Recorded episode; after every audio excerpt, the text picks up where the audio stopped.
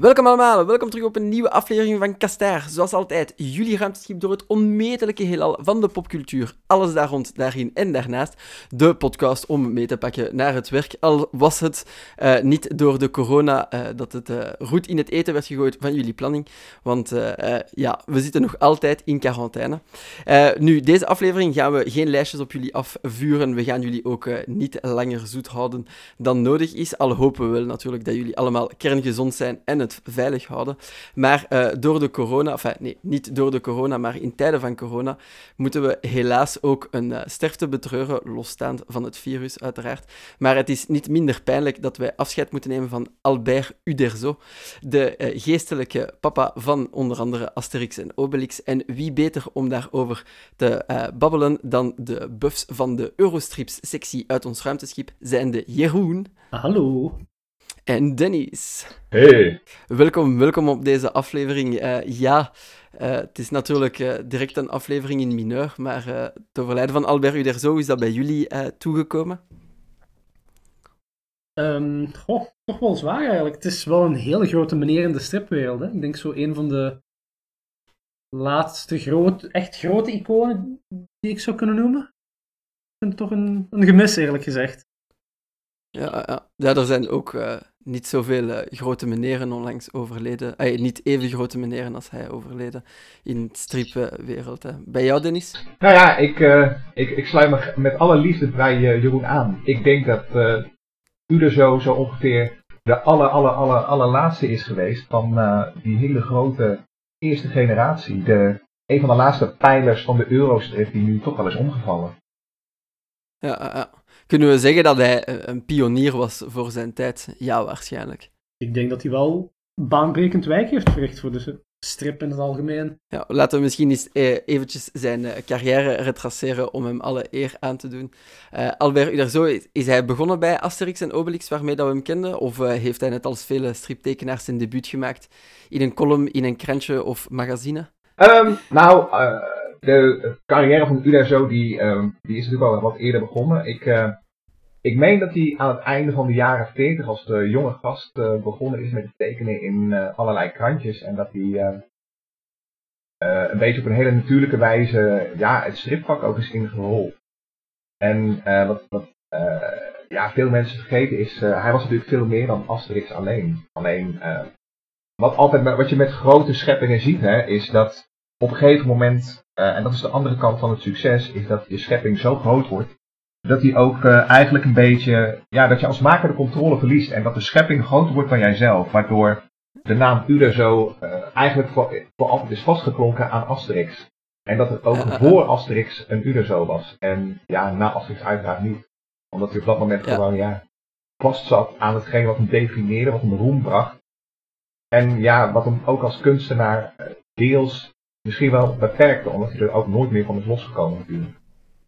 Ja, het overschaduwt ook een beetje zijn andere werk natuurlijk. Het is ook zo legendarisch.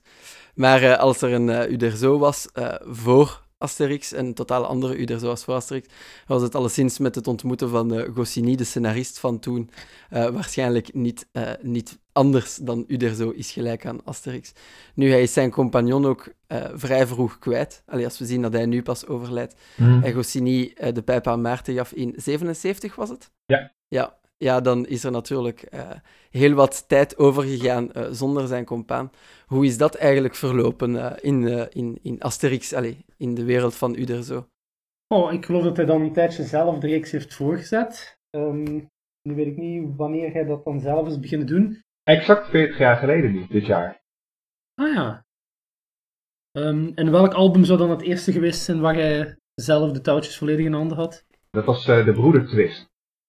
Ja, ja. Dus helemaal alleen en de tekeningen en het scenario. Nogal moordende druk geweest zijn. Ook dat. Nu, er was een, een ander kantelpunt in zijn carrière, want hij heeft het dan toch wel eventjes volgehouden. Maar uh, het andere kantelpunt uh, was uh, het geheime wapen, als ik het mij goed herinner dat jullie zeiden. Daar hadden jullie nog een eitje mee te pellen, nee? Ja. Um, het geheime wapen staat zo wel een beetje te boek als een beetje een album dat de, de fans verdeelt. Het is bij mij weten ook het laatste album dat Uder zo dan zelf getekend en geschreven heeft. Ehm, en het is eigenlijk een heel erg atypisch Asterix verhaal, in de zin dat er niet eh, op bezoek gegaan wordt bij een of ander Europees volk, waarbij dan de karakteristieken van dat volk uitvergroot worden. Ehm, Mhm. Nee, Asterix en Obelix krijgen bezoek van aliens in dat album. Hola. En het gaat een beetje heel erg de science fiction tour op. En het is gewoon een, een heel erg grote stijlbreuk. Het, het voelt niet echt aan als een Asterix album. Ja, het klinkt als een Indiana Jones 4 eh, eh, toestand. Spoiler alert, maar... eh, ja, dat was dan het, het laatste album waar hij aan meedeed, of het eerste album waar hij niet meer aan meedeed. Het laatste dat hij volledig zelf nog heeft gedaan. Dus het laatste van de oude Asterix eigenlijk. Ah, ja, ja, ja. Heeft hij daar alles op alles ingezet, of wou hij trollen, trollend uitgaan? Ehm, ik denk dat het eigenlijk meer een soort eerbetoon is. Ehm, een van de personages die erin voorkomt lijkt wel heel erg fel op Mickey Mouse. En het is natuurlijk ook geen geheim dat eh u er zo altijd naar Walt Disney heeft opgekeken, dat hij hem eigenlijk een beetje ook geïnspireerd heeft. Mhm. Eh, dus in die zin een beetje een eerbetoon. Ehm, ook een beetje aan de stripwereld in zijn geheel, heb ik het idee. Ehm, een van de aliens heet een Nagmas, wat dan natuurlijk een anagram is voor manga. Ja. Ehm, ziet er ook een beetje een De- eerder Aziatisch figuurtje uit. Ja. Ander, Geen tentakels. mm, net niet, net niet. Eh, andere figuren die erin tegenkomen zien er dan meer uit als eh, Superman. Waar je dan Ja, ook een beetje de, de hommage aan de Amerikaanse comics ziet. Dus het is eigenlijk een beetje een, eh, een liefdesbrief, denk ik, aan strips in zijn geheel. En waarin alle aspecten dan aan terugkomen. Misschien dat ik er te veel in zoek. Ja, stevige liefdesbrief alleszins, maar eh, waarom heb je er dan een eitje mee te pellen? Was het, was het gewoon niet goed? Ja, vooral omdat het... Ik vind niks mis met liefdesbrieven en hommages, maar... Mensen hebben een bepaalde verwachting als ze een Asterix-album vastnemen. En aliens en raketten en dat soort toestanden hoort daar gewoon niet bij. Ja, er, er werden te veel Romeinen de stratosfeer ingeschoten. Ik denk dat er nauwelijks Romeinen in voorkomen zelfs. Ah, Nee, dat is, echt, dat is inderdaad wat verwaarlozen, ja. ah oké. Dus je dacht met de raketten is het nu nog efficiënter om ze weg te sturen dan de Obelix zijn slagen. Maar oké. Eh, maar ja, dat is een kantelpunt in zijn carrière, want dan eh, is hij er eh, helemaal mee gestopt. Of is hij aan zijn eigen werken bezig, verder bezig geweest? Het, het, het probleem van dat album was eigenlijk dat eh, de fans die reageerden daar nogal behoorlijk fel op. En Jeroen is in dit geval nog redelijk mild, maar eh, ja, men, men verweet eh Uderzo eigenlijk dat het gewoon een vervelende oude reactionair was geworden. Iemand die er niet tegen kon dat zijn tijd was gekomen. En er werden zelfs ook wel wat racistische ondertonen in die strip gezocht, zeg maar. Hè, de Oei. aliens, zoals Jeroen die beschrijft, de, de, de Japanners en eh, de Japanners worden bijvoorbeeld neergezet, eh, dat die figuurtjes worden neergezet als een, een, een, invasiemacht. En hetzelfde geldt eigenlijk ook eh, voor de superhelden. Ehm, als je de, wat Jeroen net ook al zei, hè, het dorpje van Asterix, daar komt een, de, land van schip, daar komt dan een Disney-achtig figuur uit. Die heeft nog bepaalde hemelse kwaliteiten. En die wordt bijgestaan door, eh, door een groep superhelden. Alleen die superhelden lijken allemaal op elkaar, wat op zich al een statement is. En, en, en je hebt natuurlijk ook, eh, wat Jeroen, waar Jeroen ook al een melding van maakte, die manga-achtige aliens. En als je, eh, op een bepaalde manier ga ik zelf wel met de critici wel mee, want het is wel duidelijk dat dit het allereerste album is waar u er zo zowaar probeert om echt iets te vertellen. En Mhm.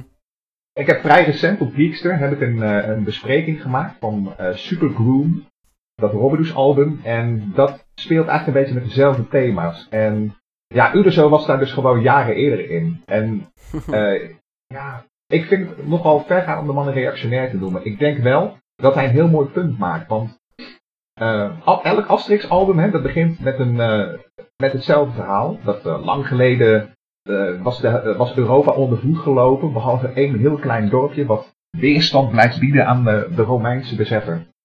En, Yeah. en, en dat is ook een beetje zoals, zoals Frankrijk zich eh, graag mag zien in, in Europa. Een soort vaandeldrager van de cultuur. En wat, wat Uderzo in dat album doet, is dat hij dus eigenlijk wil zeggen van joh, de Europese strip wordt bedreigd door de komst van deze buiten, buitenlandse, buitenlandse boekjes. En de goede man heeft een enorme hoge dunk van Walt Disney.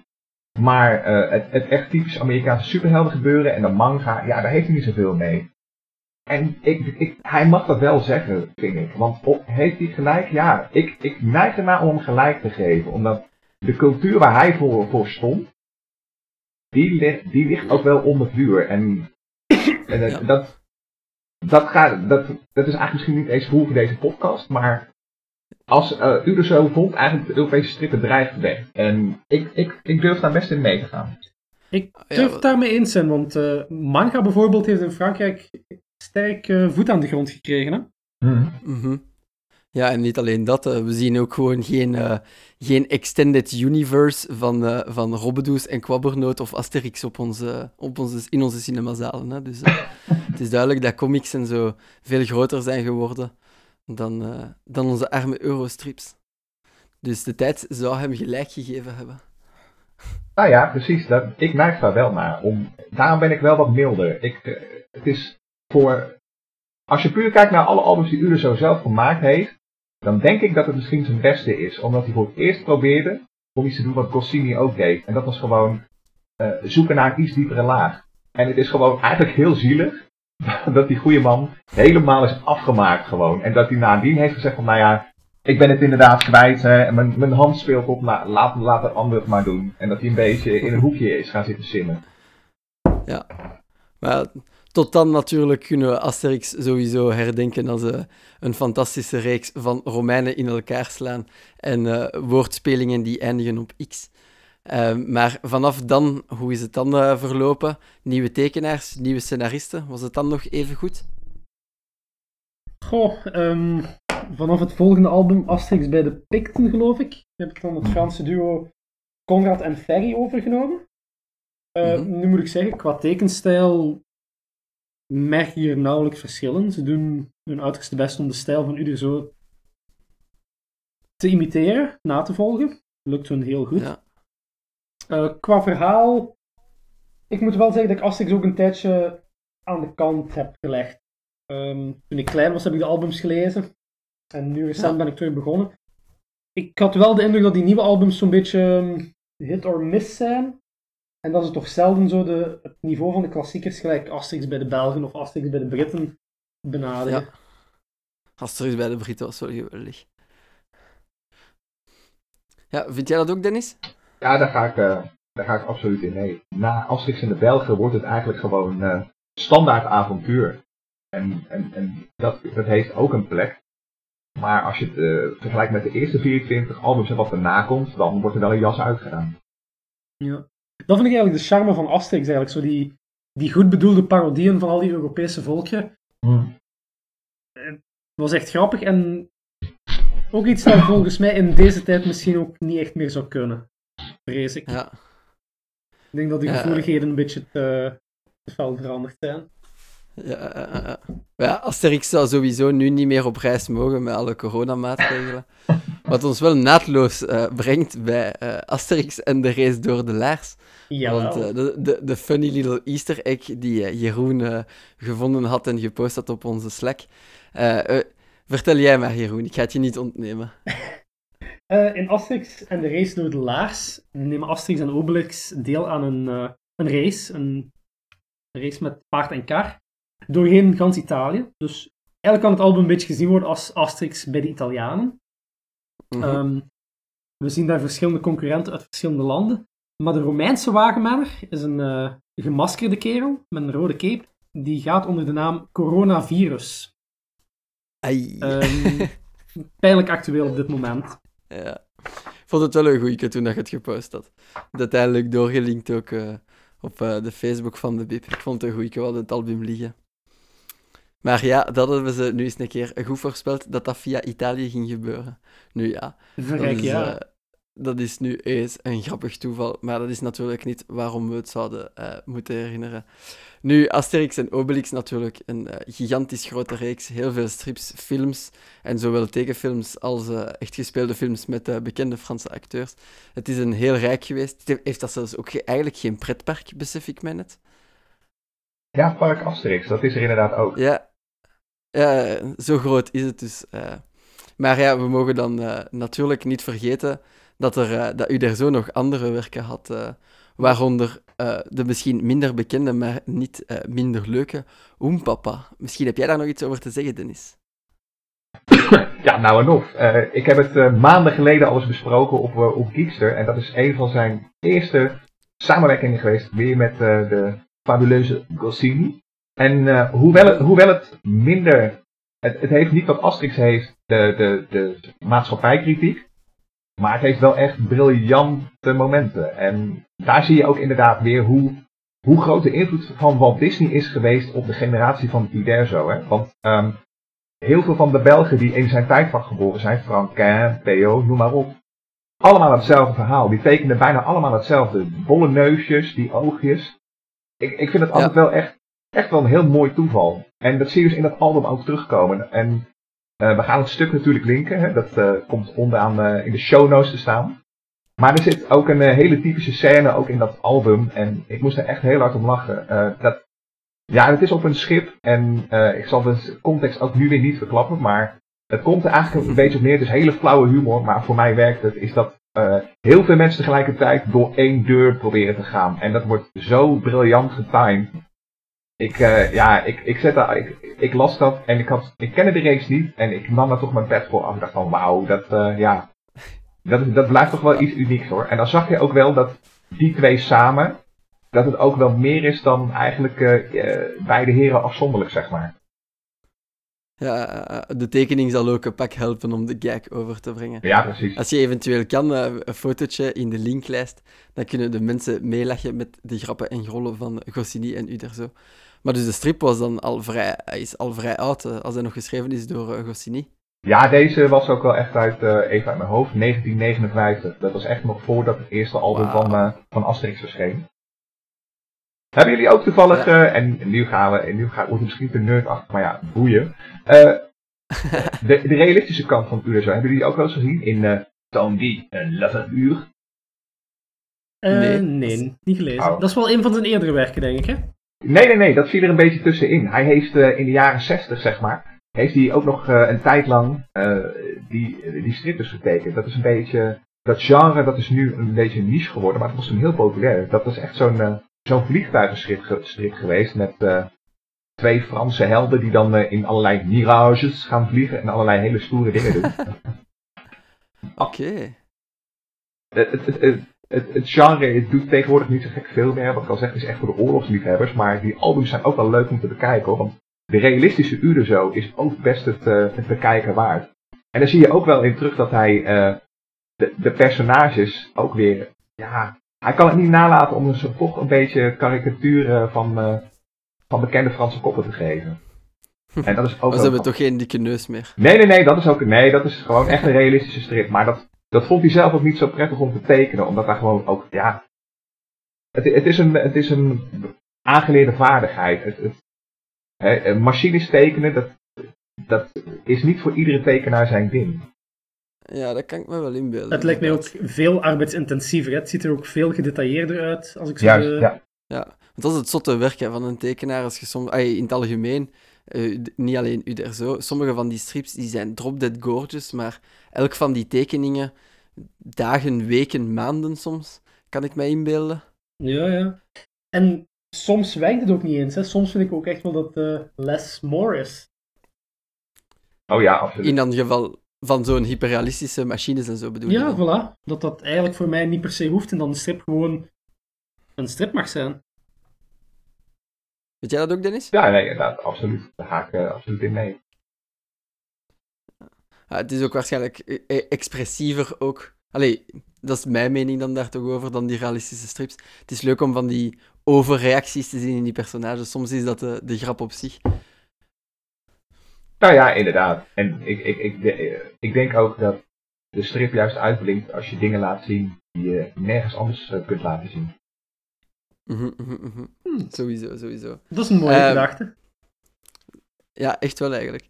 Um, als we u er zo nu zouden willen herdenken, en dan bedoel ik uh, voor ay, zijn werk, zijn oeuvre, naar uh, welke werken moeten we dan graviteren? Uh, zijn er bepaalde Asterix en Obelix strips die wij zeker moeten in huis halen? eh, die Oempapa, is die onmisbaar? Zijn er nog zo? Uh, Hoempapa is amusant, maar die zou ik niet onmisbaar willen noemen. Het, uh, mm -hmm. ik, dan zou ik inderdaad wel voor een van de Asterix-albums gaan. Ja. Ik zou sowieso Asterix en de Belgen en Asterix bij de Britten nog wel eens ter hand durven nemen. Hmm. En eigenlijk um, ook Asterix de Gallier en het, het IJzeren Schild is mij ook wel bijgebleven, moet ik zeggen. Wat was daar de pitch van? Um, is dat het schild van Vercingetorix dat verloren gaat en dat dan ja. moet gerecupereerd worden? Ja. Het is lang geleden, maar het, is, het heeft wel een indruk gemaakt. Ja, ja. En Asterix bij de Belgen, dat is waar het hem ook in Tongeren en zo passeert. Oh, dat is Ehm, het. Verdomme, dit wordt een lastige gewoonte van je, Jason. Met je kritische vragen. Sorry, sorry, sorry. ik zal het er dan uitknippen. Ehm, Of tenzij dat onze luisteraars Ik, ons ik denk het niet, want ik denk dat eh, u er zo met de ogen van een Fransman naar België keek en dat hij gewoon naar de stereotypen heeft gekeken en die bevestigt. Hmm. En dat eh, het, het hele gedoe van Tongeren als de oudste stad daar een beetje abstractie van heeft gemaakt. Oké, dus hij, hij gaat langs in de delirium in Brussel en daar stopt het dan. nee, maar ik heb het zelf niet gelezen. Dus, eh, want voor mij is Asterix en Obelix, ik heb dat vooral als, als klein man, als Franstalige, Hmm. gezien in die langspeelfilms. En als ik er daar eentje van mag aanraden, is natuurlijk eh, Asterix en eh, Obelix eh, bij versus Cleopatra. Of als dat de exacte titel is, of bij Cleopatra, ik herinner het mij niet meer. Ja. Maar dat is, ja, ik vond die een hilarisch, die, die tekenfilm als klein man echt honderden keren gezien heb. Gewoon omdat, ja, die animaties daarvan ook, de personages, dat ze reageren, dat is, dat is hilarisch. En ja, zo'n Romein zien wegpegelen en die sandalen blij- zien blijven staan. Oh, Dat dit- is, Dinges vond ik ook heel fijn. Eh, Asterix en de twaalf werken, geloof ik dat het was. Waarin Asterix dan voor Julius Caesar ehm, ja, de, de taken van Hercules moet gaan overdoen. mhm. Die was ook erg mooi geanimeerd. En ah, daar zijn toch zo van die scènes die zo nog altijd bijblijven. Zo Asterix die geconfronteerd wordt met de Romeinse bureaucratie. Vijf minuten achter een, achter een formuliertje vrijgeleide 88 Ah, ja. of zoiets gaan, gaan Nee, zoeken. het, het, het, het beroemde vrijgeleide A38. Ja, de die, de die. wereldberoemd. Ja, maar die is ook, Dus die film die is dus ook nog meegeschreven door Goscinny, hè? Dat is echt, dat is eigenlijk is dat, eh Asterix is natuurlijk, als we ook nu even een kritische broek aantrekken, sorry.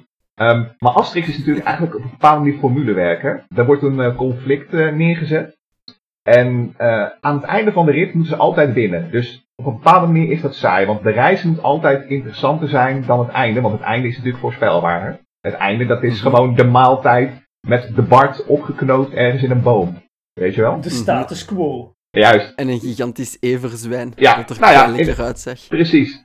En eh, die tekenfilm die Jeroen al volledig terecht aanhaalt, dat was eigenlijk een beetje ook bedoeld als het, het, on, of het officiële einde. Als er ooit een einde zou moeten komen aan de reeks, dan is dat dus eh, de twaalf werken van Asterix gewoon geweest. Hè? Want voor de, even voor degenen die het niet gezien hebben, het idee is inderdaad wat Jeroen al zegt. Eh, Asterix wordt door Julius Caesar overgehaald om eh, de twaalf werken, twaalf werken te doen. En als die twaalf werken worden voltooid, dan buigt Julius Caesar het hoofd. En dan erkent hij dat de Galliërs een, eh, een groots volk zijn. Mhm. En die film die is ook, ja, die bevat alles wat die, eh, die Albus van Goscinny zo waanzinnig goed maakte. Van Goscinny en Uderzo trouwens. Eh, ja, ook weer ook een briljante scène waarin een, een, een, een, met een Belgische chef bijvoorbeeld, die ik erg goed vond. ja, de Egyptenaar. En die film staat overigens in zijn geheel op YouTube. En daar gaan we ook de link van plaatsen, want die, die moet je gewoon zien. Dit is gewoon een geekste verplichting. Ga die film zien. Jeroen overdrijft niet, ik overdrijf niet. Ga hem kijken. Ja, eh, zeker nu. eh, jullie hebben geen excuus. Iedereen heeft tijd. Ja, Dus zet hem op. Het is gratis. Herdenk u er zo met ons mee. En laten we eh, wel wezen, wat gaan we tegenwoordig anders doen dan filmpjes kijken? Zal, eh, sporten, hè. We moeten sporten en ons handen wassen, hè.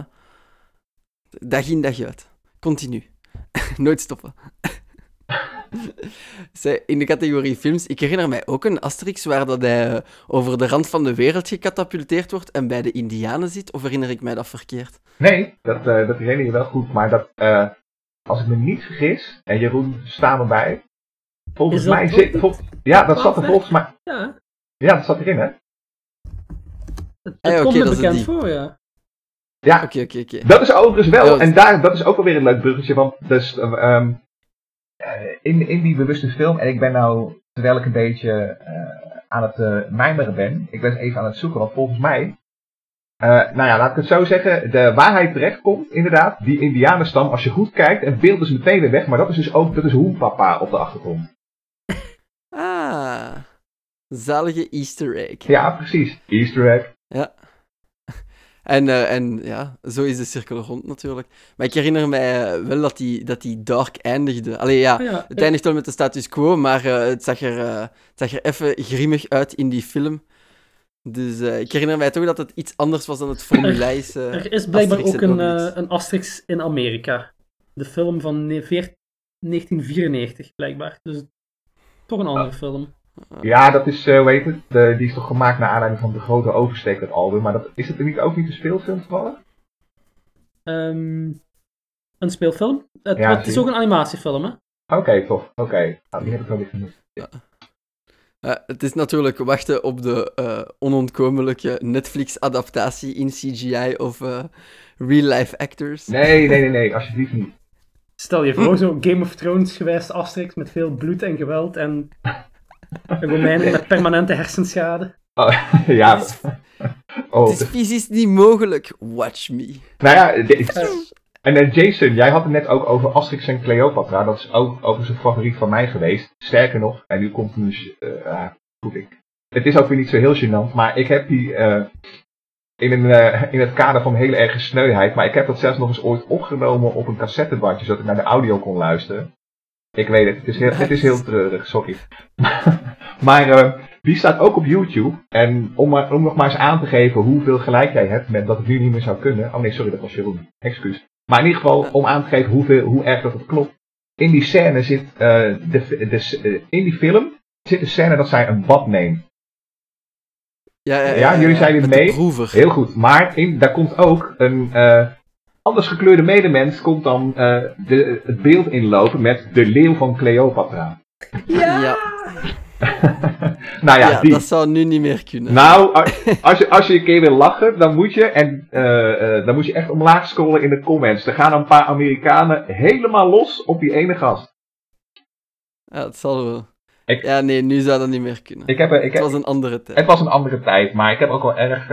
Ik heb met name om de comments moeten lachen. En, en als iemand die net zoals Ja. jullie het gezien heeft als klein jongetje, niemand eh, maakt daar ook een probleem van. En, en, en, en- ja, weet je, het, het is allemaal in de eye of the beholder. Ja. Ja, dat is leuk dat ze het nu doen bij de Looney Tunes. Je moet dat gewoon kaderen, dat was een ander tijdperk. Ja. Precies. Ik excuseer dat nu ook niet meer, Mhm. maar toen, ja, was het anders. Hoe, hoe zit het dan met die piraten die ieder, al- ieder album ook eh, van een schip Ja. geslagen werd en zo de, de uitkijk. Laten we de uitkijk De van de piraten uitkijk. niet vergeten. Ja, die ook. Nee, inderdaad. Maar die, die, Oh. dat was ook een beetje gewoon een soort. eh, dat begon eigenlijk als een soort dis naar de makers van Roodbaard, hè? Want die kenden elkaar. Die Ah, piraten. Die er Ah. bekend uitzag. Ja, dat, dat is die piratenstrip. Eh, eh, dat werd. eh, Asterix werd aanvankelijk in eh, dat Franse blad, hoe heet het? Ik ga natuurlijk weer de uitspraak verkeerd doen, maar ja. Pilot? Piloot. En in dat blad werd ook Roodbaard ge- gepubliceerd. En eh Uderzo had eh, eh, ook wel eens in het eerste stadium samengewerkt met Jean-Michel Charlier, die Roodbaard schreef. En die gasten die kenden elkaar. Goscinny was volgens mij nog een tijdje redacteur van dat blad. En dat, die piraten, is gewoon puur een dis om te zeggen van... Sukkels. En de makers, van, de makers van Roodbaard konden ook nooit terugslaan, hè, want daar was het natuurlijk de strip gewoon niet voor. Maar dat maakte het natuurlijk inderdaad wel extra grappig met aan het einde de uitkijk die als laatste wegzin. Overigens, Altijd. overigens eh, hebben, jullie, hebben jullie Roodbaard wel eens gelezen? Nee. Oh. Nee, ik ook niet. Nou, want de uitkijk, eh, die praat in die albums, en ik geloof dat ze dat in de integrale wel redelijk hebben verbeterd. Maar die praat nog echt in heel bijna gebrekkig eh, Nederlands, zeg maar. Dus dat, eh, dat, dat, dat is ook nog wel een, eh, een, een vertaling waar sommige mensen anno nu eh, dat, dat niet echt meer zouden trekken, zeg maar. Nee, nee, nee, inderdaad. Ja, ja, ja. Gewoon inderdaad. Kaderen. Kaderen. Het was Kaderen. zo in die tijd. Het, het, het gaan censureren heeft geen zin. eh. Dat is een discussie waar we over gegaan zijn. En we hopen, hetzelfde als bij Triggy, eh, we hopen dat de lezers en luisteraars slim genoeg zijn om daar ook abstractie van te maken en dat in zijn tijdperk te kaderen, uiteraard. Precies. Wij vertrouwen op jullie. Nu, eh, je, ik, echt, ik moet mijn interne slappe lach inhouden, want ik herdenk nu echt die badscène van eh, Asterix en Cleopatra, waar je met die proever echt gewoon de zeep moet proeven. De zeep van Cleopatra. Ik echt... Ja, jongens, toch. Ik ga die film nog eens een keer opnieuw zien. de zeep van Cleopatra. Zo goed. maar dat daar gewoon een proever voor is ook echt verschrikkelijk goed. Anyway, ja, ik denk dat ik eh, die gewoon ga terugzien. Eh, Ik ga de madame overtuigen om dat nog eens een te zien. En misschien kan ik ze zelf overtuigen om dat terug in het Frans te zien. Dan heb ik de eh, ultieme nostalgie-kick van weleer. Ik denk dat dat het beste eerbetoon is dat eh, u er zo kunnen geven. Tenzij jullie nog met iets willen aanvullen, denk ik dat we hierbij afscheid kunnen nemen van de luisteraars en van u er zo een laatste keer. Nou, ik heb eventueel nog wel iets aan te vullen. Dat hebben jullie misschien ook, dat hebben jullie misschien ook nog gemist. Eh, dat kan me, ehm, een tijdje terug, en er is wel melding van gemaakt bij eh, onze eerbiedwaardige concurrent Strip Speciaalzaak. Maar eh, er is een Belg van Amerikaanse, of nee, nu, nu zeg ik dit zeg ik verkeerd. Er is een Amerikaan van Belgische komaf. Pam! In één keer goed. Audrey de Blik heet hij. En First try. First Strike. En die heeft een eh, nogal obscuur Superman, een obscure issue van Superman opgeduikeld. En eh, die, die is eigenlijk een beetje vergeten, maar dat is Action Comics nummer 579. En eh, die gaat waarschijnlijk ook niet meer herdrukt worden, maar die is nog wel te vinden voor de mensen die het willen zoeken. En dat hele, die hele issue is ook een soort hommage aan Asterix. In, de, in, in, in die betreffende comic komt, wordt Superman door, samen met Jimmy Olsen door een magier eh, overgeflitst naar een eh, eh, fictief Gallisch dorpje. En daar wordt hij ingezet als wapen van de Romeinen. En Jimmy Olsen komt dan in de, eigenlijk terecht in de Asterix-rol. En Ah, ik- de, de, Ameri- de gemiddelde Amerikaan zal daar geen reet van gesnapt hebben. Maar ik heb zelf de hele issue inmiddels ook gelezen. En het is echt een hele, hele liefdevolle hommage ook aan, aan, aan, aan Asterix. Als, ja, als lezer van die, al, al van die albums ga je daar heel veel hele mooie, ontroer- bijna ontroerende momenten in zien. Het is echt heel tof Oh. gedaan. Wauw, dat is eh, een, eh, een little hidden gem. Dank u wel daarvoor. Is dat de keerzijde van de, van de medaille van het geheime wapen? Zouden dat twee parallel maar verbonden universums kunnen zijn? Ja, wie weet.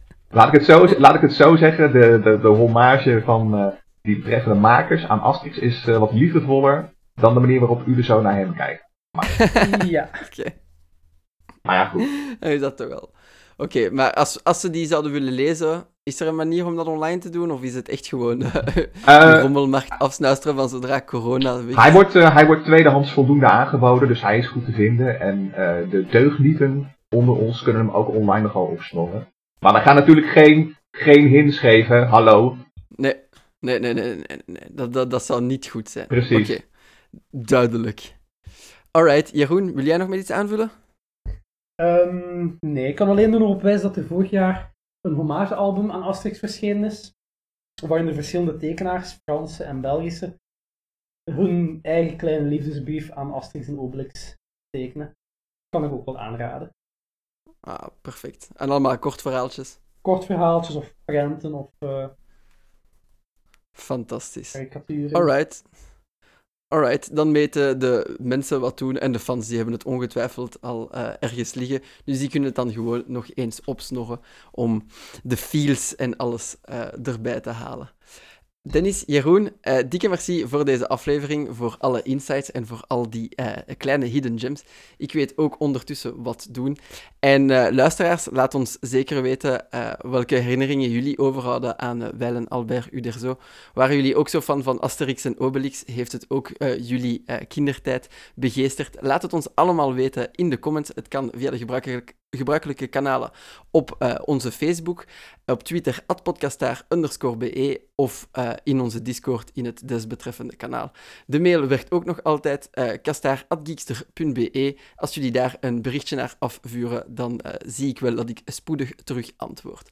Dikke merci, uh, Dennis en Jeroen nogmaals. En dikke merci, luisteraars, uh, voor uh, te luisteren naar deze aflevering. En dan hopelijk tot een volgende keer. Hou jullie gezond, hou het veilig en ciao, kusbijtjes. Dag. Dag. En blijf in uw kot. Ja, blijf in uw kot, inderdaad.